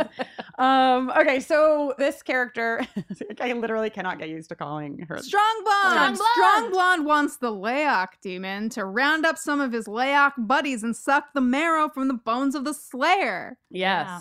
She says before the scene is over, you have the cutest little separator. sup- separating. uh, Suppo- separating. separating. Separating. It means Oh. oozing pus. Yes, I looked it up. Oh my god! I, I always thought it was separating because they were open. Right, right, right, right, right. Separating. Huh. I knew because I had the closed captions on. Great. I knew because. I was like separating. Let me Google that. Yeah. Mm, very good. So Willow wants to do this fucking spell again. We saw it in the previous Leon. We didn't talk about that, but there was this time a million years ago. It feels like when they tried to do this demon locator spell, um, and we saw Tara toss the dust. Finally, a I- payoff. I know. At the time, our listeners were like, "Kristin, do you really not know why she tosses that dust?" And I did not, uh, listener, because I am a goldfish and I forgot. So. Um, anyhow, they they have this conversation, and Tara's like, "I don't think I'm feeling up to the spell," and we're like, "Oh, that's why she Yeah. didn't want to be found out." She's up to a different spell though. She's ready to do a whole other spell that involves like blowing some. Oh, magical dust? dust! Yes, the color of the Kate's hair, of as a matter of fact. I mean, I don't know if your hair will be this color in November, Kate, but I mean, it's been pink for a long time. it's magenta now. Thanks, Overtone. so yeah, that, and that we go. We're like doing safety planning with the Scoobies in the next scene, and Tara's like, "You think the mic got that?" Yeah, I think so. uh, and it causes this spell that means they cannot see demons. Yeah. Now, I'm going to jump ahead Mm. because I would like to ask everyone. If the spell means you can't see a demon, then why the fuck did Spike need to punch Tara in the face? Because they saw Tara. well, then we wouldn't have gotten to Oh, see oh, oh, Spike oh, punch her in the face. because she hadn't turned yet. It wasn't her Oh, birthday. it was yet. before This the- was this was an Ah. anticipatory spell. Okay. That this is my guess. Okay. I mean, uh, the real answer is because the writers needed that to happen. Yeah, But Yeah. That's me justifying some maybe sloppy writing. Uh, yeah. I don't know. So the demons, um, unfortunately, that become unseeable are the spooky clown tongue dudes. And this is kind of this reminded me a little bit of Hush, especially when Willow yeah. opens the door. oh yeah, Uh, and they're just all like, "Hello," and she's like, "Hmm, "You know, nobody's here. yeah, I don't see anything." Today's episode is brought to you by Regal Cinemas. If you're anything like me, you deeply enjoy going to the movies. Going to the movies is probably among my top three all time activities. I love seeing films on the big screen. I also love being around other people who are watching the same movie with me at the same time. And of course, I love eating giant buckets of popcorn. If you feel the same and you like going to the theater, Regal Unlimited is something that just makes sense. Regal Unlimited is the all you can watch movie subscription pass. It pays for itself in two movie visits. You can see any standard 2D movie anytime, no blackout dates, no restrictions. When you want to watch a movie, in 4DX or IMAX or RPX or ScreenX. There's so many ways to watch movies these days. Your Regal Unlimited membership gets you into those premium experiences at a reduced cost. And with Regal Unlimited, you don't only save money on the tickets, you will also save on your snacks. And as previously mentioned, I love snacks. The only thing that can make me love a snack more is saving money on buying a snack. Members get 10% off of all non alcoholic concession items with membership. Regal Unlimited, all you can watch movie subscription pass. It pays for itself in two visits. So if you're planning to see two movies this month, join Regal Unlimited and sign up now. You can sign up in the Regal app or on regmovies.com slash unlimited. Sign up for Regal Unlimited using code buffering and earn 10% off your three-month subscription. Please let us know about all of the movies you see and how the popcorn is. Hey there, this is Justin Bartha. I made a funny new podcast, King of the Egg Cream. It has the greatest cast in the history of podcasts with actors like Lewis Black, I'm torn by my feelings for two women. Bobby Cannavale, You can eat it, or if someone hits you, you can put it on your cut. Melanie Lynskey, I wonder what these marvelous things are that look just like boiled chicken feet. Jason Ritter, I can break things and pick locks and kill people. Michael Stuhlbarg, The whole point is to inspire people that they should make themselves better. Ari Graynor, No, don't whet its appetite. What are you, an idiot? me, Justin Bartha, That's not just any egg cream, that's a Lemke's special. and all narrated by the hilarious Richard Kind. This is the story of Harry Dalowitz and how he rose from nothing to become New York's King of the Egg Cream. So if you like funny true stories, come listen to King of the Egg Cream, available wherever you get your podcasts.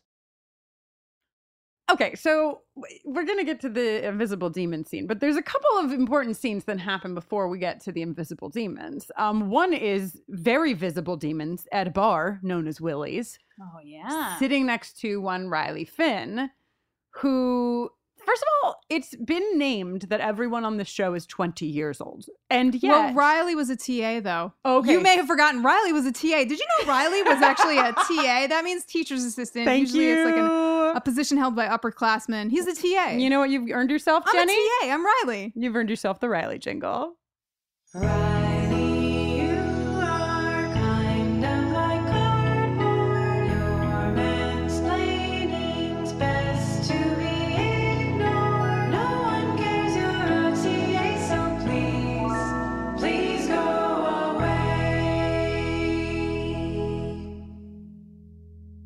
Can't have anything nice around here.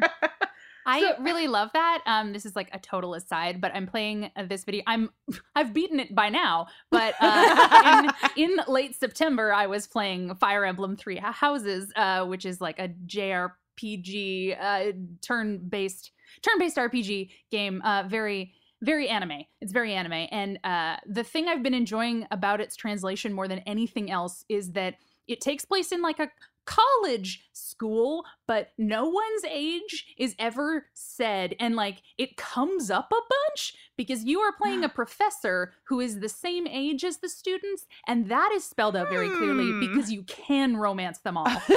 but it keeps being like, How old are you? And you're like, I don't know. And then the character will be like, Well, I look younger, but I'm not. And it'll be like, How old are you? As old as you are. And it's like, you are just dancing around this like uh, how people get so angry if you ship characters that are minors or whatever like you know or supposedly and you know i'm not even gonna get into that whole thing but i think it's really funny how Yeah. they do that and it's like well how old are you well how old are you How old do you want me to be? exactly anyway uh, Anyway, riley's a ta Riley is a TA. Riley's a TA, and Riley is now apparently going to Willie's place every night. yeah. To drink alcohol. Yeah, Riley is drinking and cav- not fully cavorting, but he's, you know, he's dabbling Serving up some dabbling. Mhm. Yeah, he he really is. He and he's sort of um showing us a side of himself that we have not seen. I mean, I think this is like just a taste, but it's like a darker side of Riley. Well, you could tell by the hair gel. Oh boy. dark riley Meanwhile, over at Spike's, there's a whole other situation happening where Spike is like fondling the mannequin when in walks Harmony, who he he has a pet name for. He calls her Sweetbreads, which is Hilarious. incredible. that was great so incredible. you see her give him pet names so many times and he doesn't reciprocate, but it's like, okay, he's sort of stopped fighting that. yeah, yeah. And like the fact that it's like, in case you don't know, listeners, sweetbreads are not sweet bread. They're not sweet, nor are they bread. They are the hmm. pituitary gland of a cow. Oh yeah, I did not know that. It makes perfect sense. So now Yeah, it's like in Are the you feeling any different to- about my invitation to come over for sweetbreads next week? Honestly, I'm more excited. Okay, cool. But it's in the eyeballs to entrails family. Yes. You know? Yeah. it Oh, is very literally good. located between your eyeballs and your entrails. Oh my Perfect, God. perfect. Um, and so Harmony has heard these rumors of the Lei-ach demons, these Mhm. cl- clown tongues, uh, who are out to kill this. I feel like your abbreviation of my initial naming of the demon like continues to truncate and become more and more obscure. Well, it seems like that, but I actually refer to them in my notes as clown tongues. Oh, I see. Carry on. I love this scene. It is one of my favorites in the whole episode because Harmony's gossiping about with the other vampires. First of all, where is she shopping in Los Angeles at night? Everything here closes. April Fools. Uh-huh. yeah. Um, but it, it like the gossiping with the other vampires, like, you know, it's this guy who was sired by that guy. You remember? And like I loved that so much. It's so good. Also, she's like stoked, of course, that they're going to kill Buffy. And she's like, you know, if they really do it, Spike, we should get them a gift basket. Yes. Just if you are listening and you want to fucking tweet at us or email us at bufferingthevampireslayer at gmail.com of what you think Harmony's gift basket to the Lei-ach demons would Oh include. my God. I would can't love to know, Mm, you I know? can't begin. That's very good. Um, Probably some like like a skincare regime. oh my God, Oh, would- please, please, yes. Something for your tongue? From separating to supple. Yes. wow. So then we scuttle right over into your one of your favorite scenes because it's when cousin Beth. Oh. Speaking of tongues, she's got some uh she's got a tongue lashing for old Tara. I think some of the issue here is Tara's tongue lashing. Wow. Sorry. Wow. anyway, let's just Mm, I- yeah. So Beth shows up in this so specific to the era, like a tied. There was a name for those shirts and sweaters at one point that like only went to just past your boobs. Remember? And they were like, they like. They're like little half cardigans. Someone's gonna know, and Yeah, they'll tell you. they'll tell us. this one that's like a crossed over, like wrap, ha- half Very, like- with the ruffles thing. Yeah, and- like a like a conservative take on Britney Spears. yeah, she's uh, she's got like a shirt under it. And yeah. she's got this low side pony thing happening. Amy Adams has looked better, but I get that this she's is- going she's for a country girl. Right. you She know. doesn't. She doesn't. Uh-huh. She's not up on all the Sunnydale styles. Exactly. No one has told her about pleather. so yeah, um, brainwashed cousin Beth calls Tara a selfish bitch. Oh my god. Uh, and she says, you know, your dad and Donnie can't take care of themselves. Like, how dare you, as the female of this Oh household, leave them to make their own sandwiches? and so now I would like to actually play the patriarchy jingle.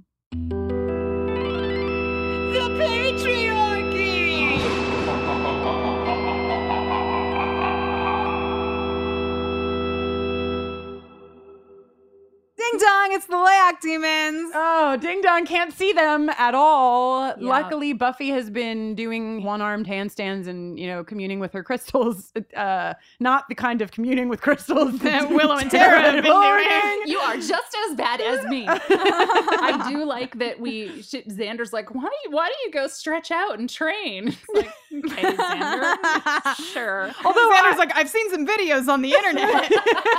I do have to say I'm pretty into the Buffy stretch that the scene opens Yes, with. it like is. Mm. every once in a while, you just fall into that hole of objectification, and I just fell right in. Yep. I was like, oh god, that's who left the manhole cover well, off. I tripped and then I was there. it's not my fault. Um so Sp- spike has a great moment in this like fight scene that we get. They, they all do a great job i think all of the actors in the scene and, and probably the stunt people um of this invisible fighting. I think it's it's really done very believably and well. Spike rolls up and he like comes in and he just has this massive eye roll before he jumps in to help. I know. Yeah. It's so good because that really be- it's his thing and it's just it's a very good setup for for future things. Yes, he Um, just doesn't want it to be. He's like showing up, being like, haha, I'm gonna watch the Slayer get killed. Oh no, she's in trouble. Yeah.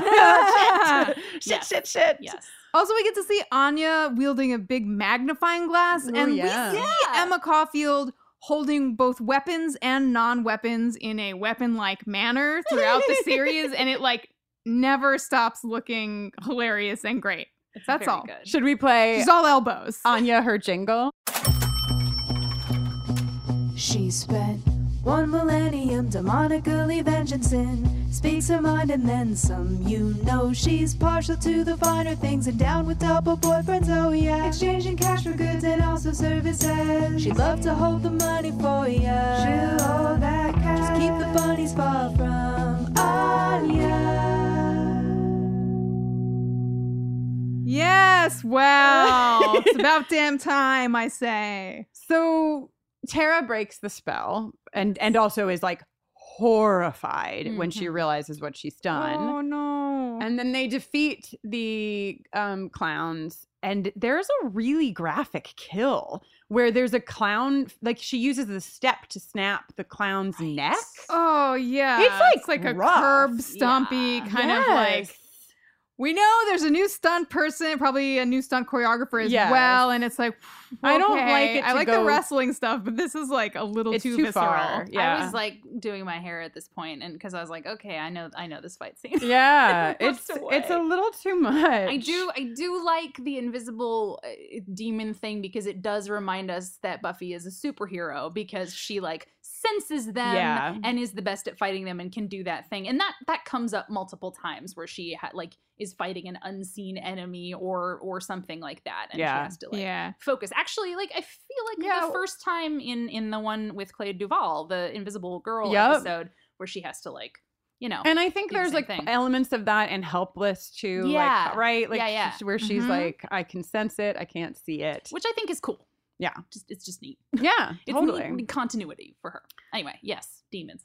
Demons. So they defeat them, and in walks the Maclay family, um, and they are horrified that uh, that this has all happened. And we get we've talked a lot about this already, but we like we get this exchange where Tara is looking at Willow and she's like, I'm gonna go. Like, I've fucked everything up, and also like I'm a fucking demon, and this is why I did this. There's this big reveal, and Will first of all, Anya's like comic relief and like, uh, excuse me, um, excuse me, um, my name's Anya. What kind of demon are they? Um, Because some demons are widely regarded as evil, and some become productive members of society, have found their place in the world, enjoy capitalism. yeah, and then Xander gives her this very like proud smile, which I actually really enjoyed. Yeah. I also earlier in the episode when he shows up and he's like, "Give me some sugar," and she's like, "I've enjoyed your patronage." Yeah, hell yeah. I don't, I don't give Xander a lot of credit. That's a cute ass. Yeah. Listen, we we uh we all stand. I never say it out loud. I did it. I did it. Uh Xander bottoming for Anya. Like Oh, it's yeah. just we're like super fucking here for it. He's finding his place in the world. Yeah, and it's under Anya. I'm sorry, I stepped on that. uh, in sync, in sync. uh, so, but then the serious side of this is, um, you know, Tara saying, "I'm going to go," and Willow being like, "What are you talking about?" And you can almost feel the like PTSD of Oz leaving. Like it's because it's very like she's gonna leave. She's just gonna leave right now. Like you can't do this. And she asks her like, "Do you want to leave?" Uh, and Tara, of course, doesn't. And fucking one of my favorite parts of the whole episode is when Dad Maclay is like, uh, "It's not your decision, young lady," to Willow, and then Willow is like. I know that. And she says it so strongly and firmly and like calling back to that moment of like not being introduced and feeling like maybe you shouldn't assert yourself like ah. Yeah. For it to like end in this place where willow's like step the fuck off man. Yeah.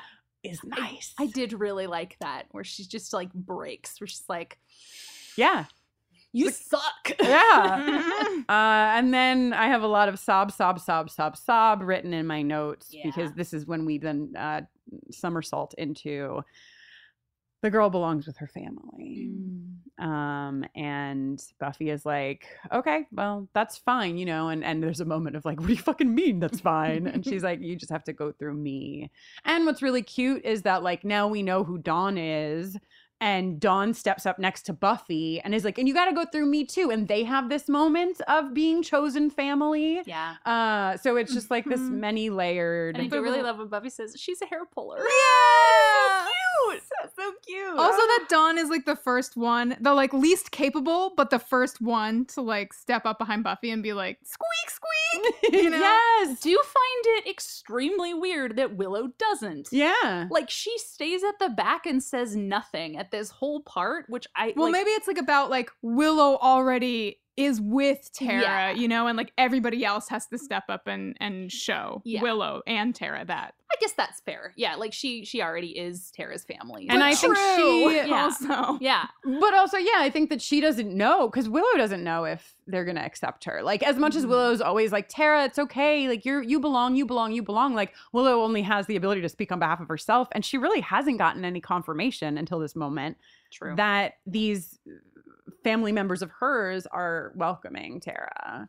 And they do. Giles does his. Giles backs them up and is like, it's not just two little girls, Uh, yeah. which is very Which silly is- because obviously they Buffy could kill everyone in that room Yeah, without yeah, trying. Right. But um, But Giles is like, Daddy's here. yeah, exactly. Oh my god! And then, and then you know they have this like really beautiful moment, and uh Xander I think is like, you know, we're all here and we're all gonna da da da, da. and Spike's like, except me. Yeah. and Xander's like, oh yeah, except Spike. Yeah, Spike doesn't care what happens. I don't care what happens. That part is so Um, good. but he does. Yeah, because he punches Tara to prove if you know she's a demon or not, and that's great. I love that when she's like, "He hurt my nose," and it's so cute between the two of them. Yeah. Ugh. Yeah. So Spike, right, like you said, Kate, kind of unearths this truth that the whole demon thing has been a fucking load of malarkey Mm. to keep women under control.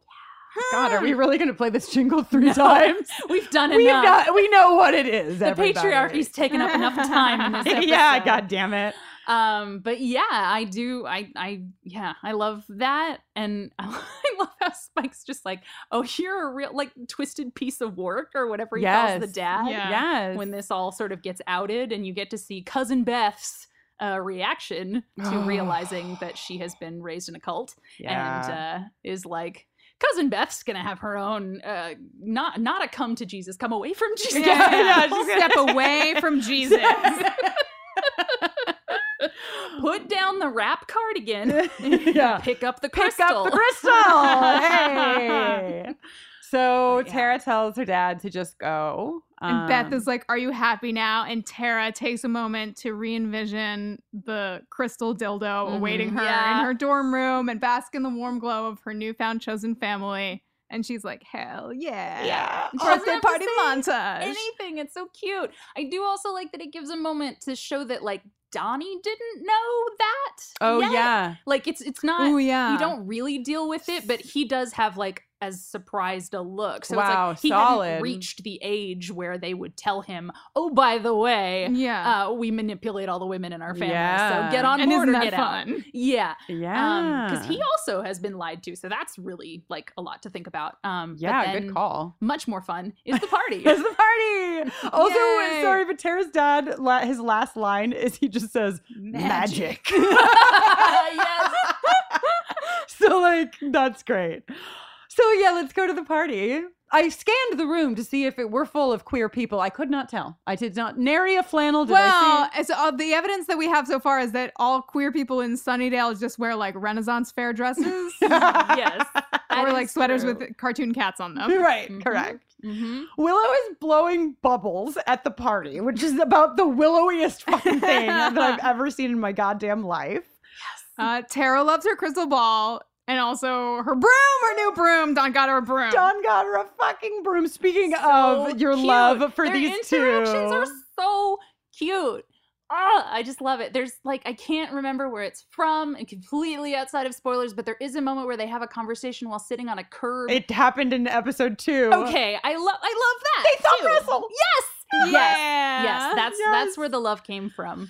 It's really, really sweet. And I, you can just picture Dawn like literally going to the hardware store and Yeah. being like, I know what I'm going to get her. Yeah. Ah! So sweet. We get the the everybody everybody drinking, and then Dawn going like, "Only losers drink alcohol." Obviously. And this was what I was talking about earlier when I was like, they're all 20 because they're all 20 and they're all drinking at the bar except for Riley and Giles. Maybe the bronze is in Canada. Yeah. Who knows? There's a there's a portal Yeah, that yeah, just takes yeah. them straight to Montreal. Drinking age is 18 there. Oh. Getting wild. Uh, Tara gets her last attempt at clarifying her insect joke, and unfortunately, it's with Anya, who's like, still not funny. I get it, not funny. I love it. I love it. And then Oh. here we go. I feel like literally anytime we talk to you, Kate, we end up crying about Willow and Tara by the Mhm. end. Well, welcome to my entire teenhood. Yeah. Was crying about them. Um, and this one, like the again, you know, we always I always talk about this, but it's like the first time I saw this, there were this show was so monumental in like solidifying and backing up my queer identity and being like, this is real. You know, Willow not only has this relationship, but like her girlfriend is her own fleshed out character and, you know, gets her own arc and gets her own victories and gets to be part of this found family Right. and is accepted into this group. And it's that the episode is not about Willow. Like she's in it, but she doesn't do very much Yeah. other than be kind of a sounding board. And and I I really like that was so special to me because Mhm. this was one of uh, maybe the first time it was like a fully Tara episode. Yeah. Oh, yeah. Um, For sure. and so that was a big one. And then oh, that song, which I cannot listen to without crying.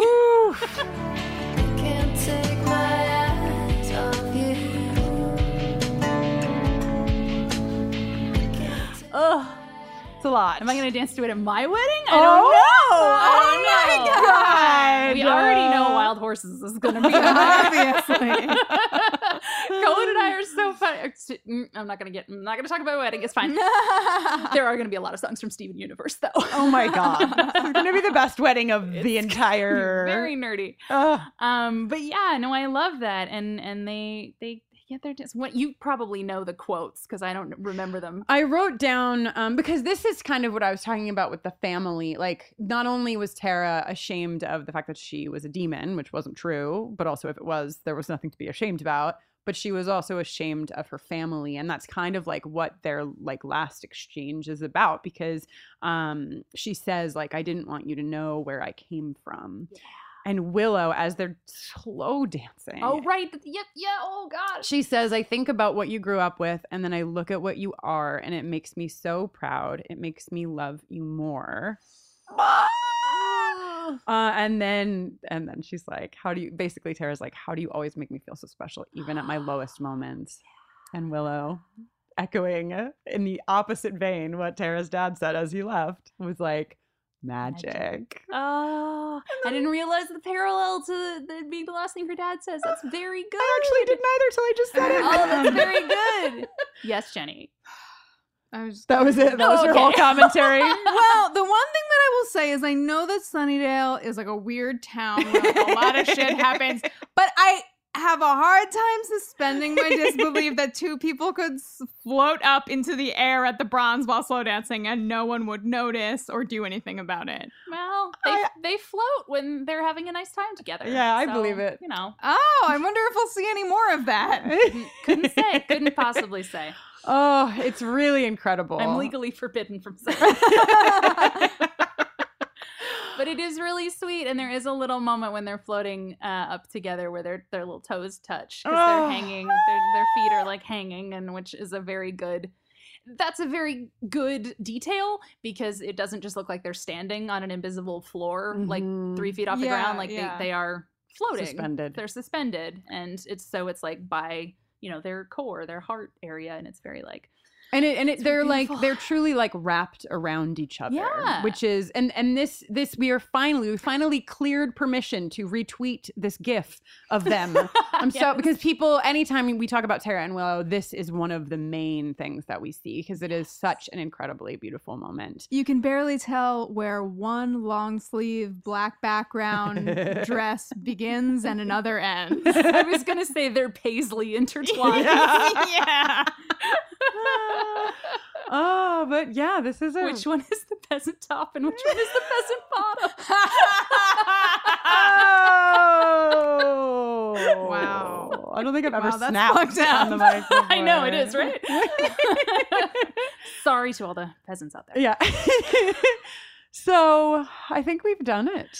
Do you want to talk about anything else? Have we forgotten anything about this episode? No, I mean it, it it's so good. It's so good. I just I I love it. I love the scene in the end. I think about it all the time when I think about like, you know, the most romantic moments from things I've seen, the most Mhm. impactful kind of moments. And them dancing together is like right up there with with their first sort of kiss and Yeah. like with the candle blowing out. It's like it's such a beautiful moment and that they they get that episode, you know? Tara gets that. And this, like, I got the chills while you were talking because I think uh, so much of what happens in the buffering universe Mm. is informed by what happens in the Buffy universe. And, like, this is not the first time, but maybe the most intense time we've seen Chosen Family. Yeah. And, like, that is, that's why, like, when we talk about this podcast, we're like, it's, it's a podcast, but then it's like something else. Yeah. And it's because this show really like helps us to understand how deep our ties can go to our chosen family and Yeah. that you know they underline it even in a in an actual line in the scene in the magic box where uh you know the dad is like you know she's our blood kin Mm. uh and it's Like, like, what are you? right family, family. like that line is drawn clearly That's so good and that that makes me cry too because i am Mm-hmm. a person who for most of my life has had chosen family like i you know i'm close to my mom and and but like i i things things have not always been easy. Yeah. Shockingly Mhm. for a queer person. Yeah. Um and there have been a lot of times where i you know haven't haven't been in touch with my parents and have you know yeah created families around me. And i think that's what we do. You know that's what Right. queer people do. That's that's pretty basic stuff. And i think that that is really appropriate for this episode about tara like Mhm. about this, this queer relationship and that that being part of the analogy is like you know you you can move away from your family and you will find other people and and like it's not you know i think it's really beautiful. And and i think it is yeah it is really beautiful for the podcast because it is an incredible family of horn dogs that is so sweet so sweet. And every time i go to a buffering thing everyone i meet is so incredible and sweet and and amazing. I actually was at a con recently and someone came up and they were like i saw you at prom. And i was like you were dressed as tara. And it was like a very fun great moment. Um a bunch of people at flamecon said hi by the way. Oh my god. Hi to all of you. Said hi at flamecon it was great. It was great. But we Um, we yeah, I mean, we love our chosen family, and I think the reason we know about chosen family has a lot to do with yeah. our queerness, and also like shows like this that fucking underline it. So anyway, Let's take it from one end of the spectrum, chosen family, all the way over to the other spe- end of the spectrum for the Sexual Tension Awards.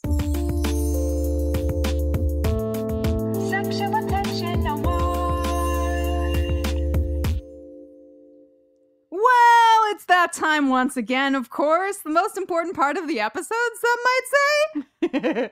for us to tell you who the nominees are for this episode's Sexual Tension Awards. we've made Jenny read all four of them because she's mm-hmm. so excited. yes I'm so excited. Here are your choices. Good luck picking one. First up, we have, oh my goodness, convening at long last at a roadside stand that only sells great big ears of corn. It's Farmer Finn and Big City Slayer. Mhm. Uh huh. Well on their way to a tilt a whirl head scissor takedown. It's Wrestling Club with Riley and Xander. Hot, hot, hot.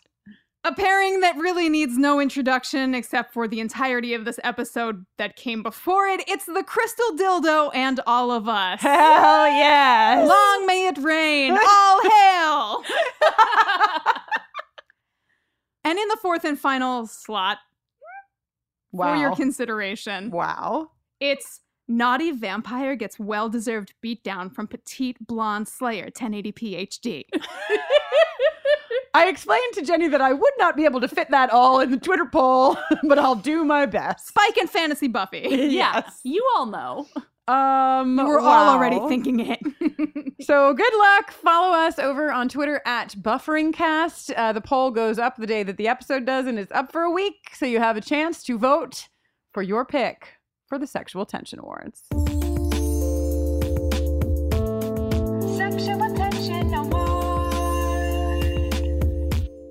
Okay, Kate Leth. That's me. Thanks for being here with us. Oh my gosh. It's the best. Thank you for having me. you continue to tolerate me five seasons in. The I- best. I thought about that actually as we were uh, waiting to meet you here at the space today. I was like, remember when like a million years ago we had you on an episode? Yep. And then you were like, or we were like, I don't even know where the idea came from. but uh, like we were like, this could this should go on forever. Yeah, I just wormed my way in there. Oh. That's, that's what I do. and you're I'm like- never allowed to leave. Never, never. It's I honestly Just three crystal dildos all in a drawer together. do do do best Oh, friends. it made me feel. I was like really felt very sweet about the three crystal dildos together. Oh. Yeah, no, it's uh it's it's been a it's been Oh my god, we're like the alternate version of the crystal gems. oh my god. Okay. So Kate, if, yes. if the listeners somehow have not found you in all of the places, where can they find you? Ugh, in their dreams. Yeah. Um, you can find me on Twitter at Kate Leth. Uh, you can find me basically everywhere at Kate Leth. I'm kateleth.com. Um, I, since we're recording this in advance, who the hell knows what I'll be doing in November because I'm a freelance artist and Yeah. just trying to live. Um, but you can also find my comic Valley Ghouls uh, at valleyghouls.com, which is kind of a new thing Yes, since yes. we all got together. It is a slice of life comic that I do about me and my partner and other uh, friends as as monsters and ghouls. Y'all, if Um, somehow you have fucking missed this, which I can't imagine any of you have, but if you have not, run, run, do not walk. It's so good. It's on Kate Webtoon. is a now, bat. It's on Instagram. It's you can find it pretty much anywhere. I do want to ask if you were going to be a ghoul, what would you be? It's the limitations are animals or monsters. I need time to think about Okay, this. This is too big of a. This me. is too big of a question. Jenny, Could I be? Jenny knows already. Please, if it ever comes up, Mhm. um, like a yellow lab that Oh, has vampire fangs Oh, that yeah. like pop in, like Oh, the perfect. 99 cent kind. Yes. Thank you. Absolutely. I'm going to think about it. yeah, get I'm back gonna to think me. about it and It- get back. This might you. be a moot point by the time everyone hears this, but um, it was born in this moment.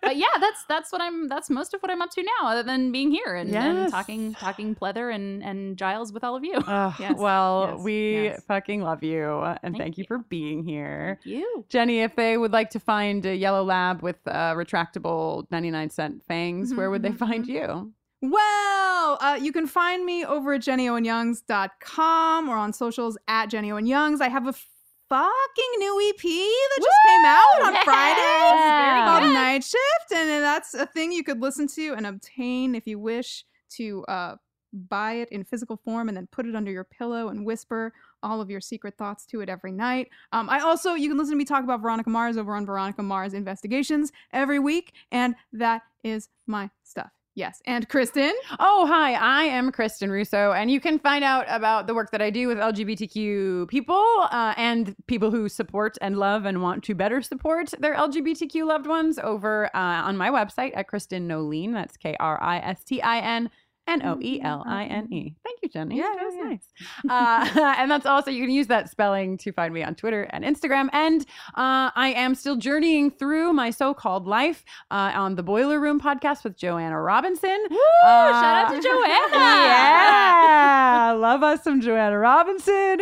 Uh, and so you can find me in all those places. And you can find us at Bufferingcast on Twitter, Mm. on Instagram, and Facebook. And you can also go to bufferingthevampireslayer.com where you can support us on Patreon. You can buy merch, so much of which is designed by our very own Caitlin. Oh my god! You can listen to all our music, our many Buffy songs. You can. You can do all of those things. Uh, and you could also, hey, if you haven't done it yet, rate and review us on iTunes. We love that. Please do. I, I think that's all we got. Oh my gosh. Should we say Crystal Dildo one more time, just for good measure? Instead of saying until next time, say Crystal Dildo in the same intonation and then we'll howl out. Okay, great, perfect. I know you can do it. You're yeah, a yeah, musician. I just gotta reinterpret. Okay. Crystal Dildo. Ow.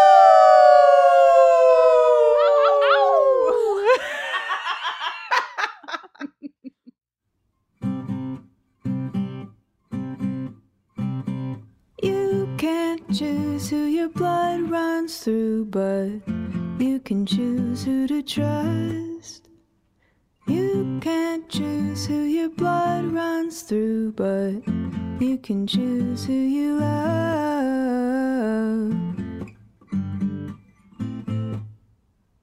Family feels different to me than it did, than it did way back when. Won't always be how you thought it would be, but it fits in my heart and my head. Haven't known you for forever, but let's start from here. You can't choose who your blood runs through, but you can choose who to trust. You can't choose who your blood runs through, but you can choose who you love. You can choose who you love. Always knew we'd be an army of few, but we fight, oh, we fight side by side.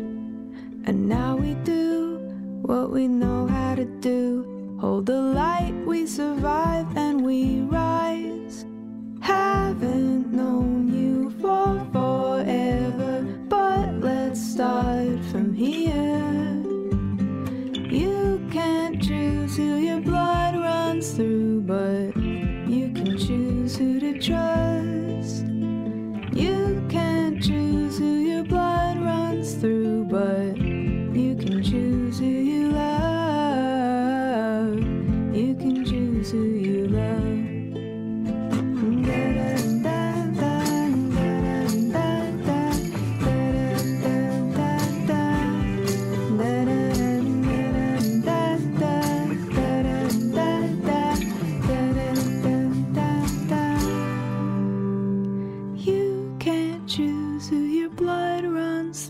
But you can choose who to trust.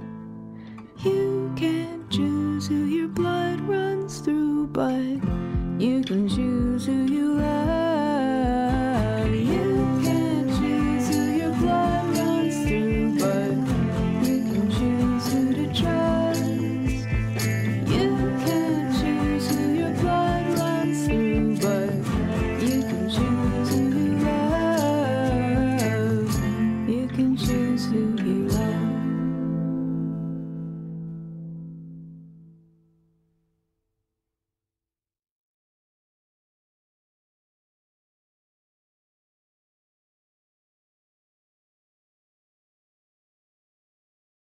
Hey, I'm Jillian Clare, the host of the podcast Thanks for Coming In. I've accumulated some pretty crazy audition stories over the past 20 years, and so have my friends. And I was like, you know what? No, not gonna do this. And then Disney calls and is like, we need you to come test for the Ant Man movies. I didn't know if my scene was going to get cut or not. Ooh, I could play that. Tune in every Thursday to hear your favorite actors tell the funniest, saddest, and most cringeworthy audition stories. Sometimes even the one that got away. Thanks for Coming In is available on Apple, Spotify, Stitcher, or wherever you get your podcasts.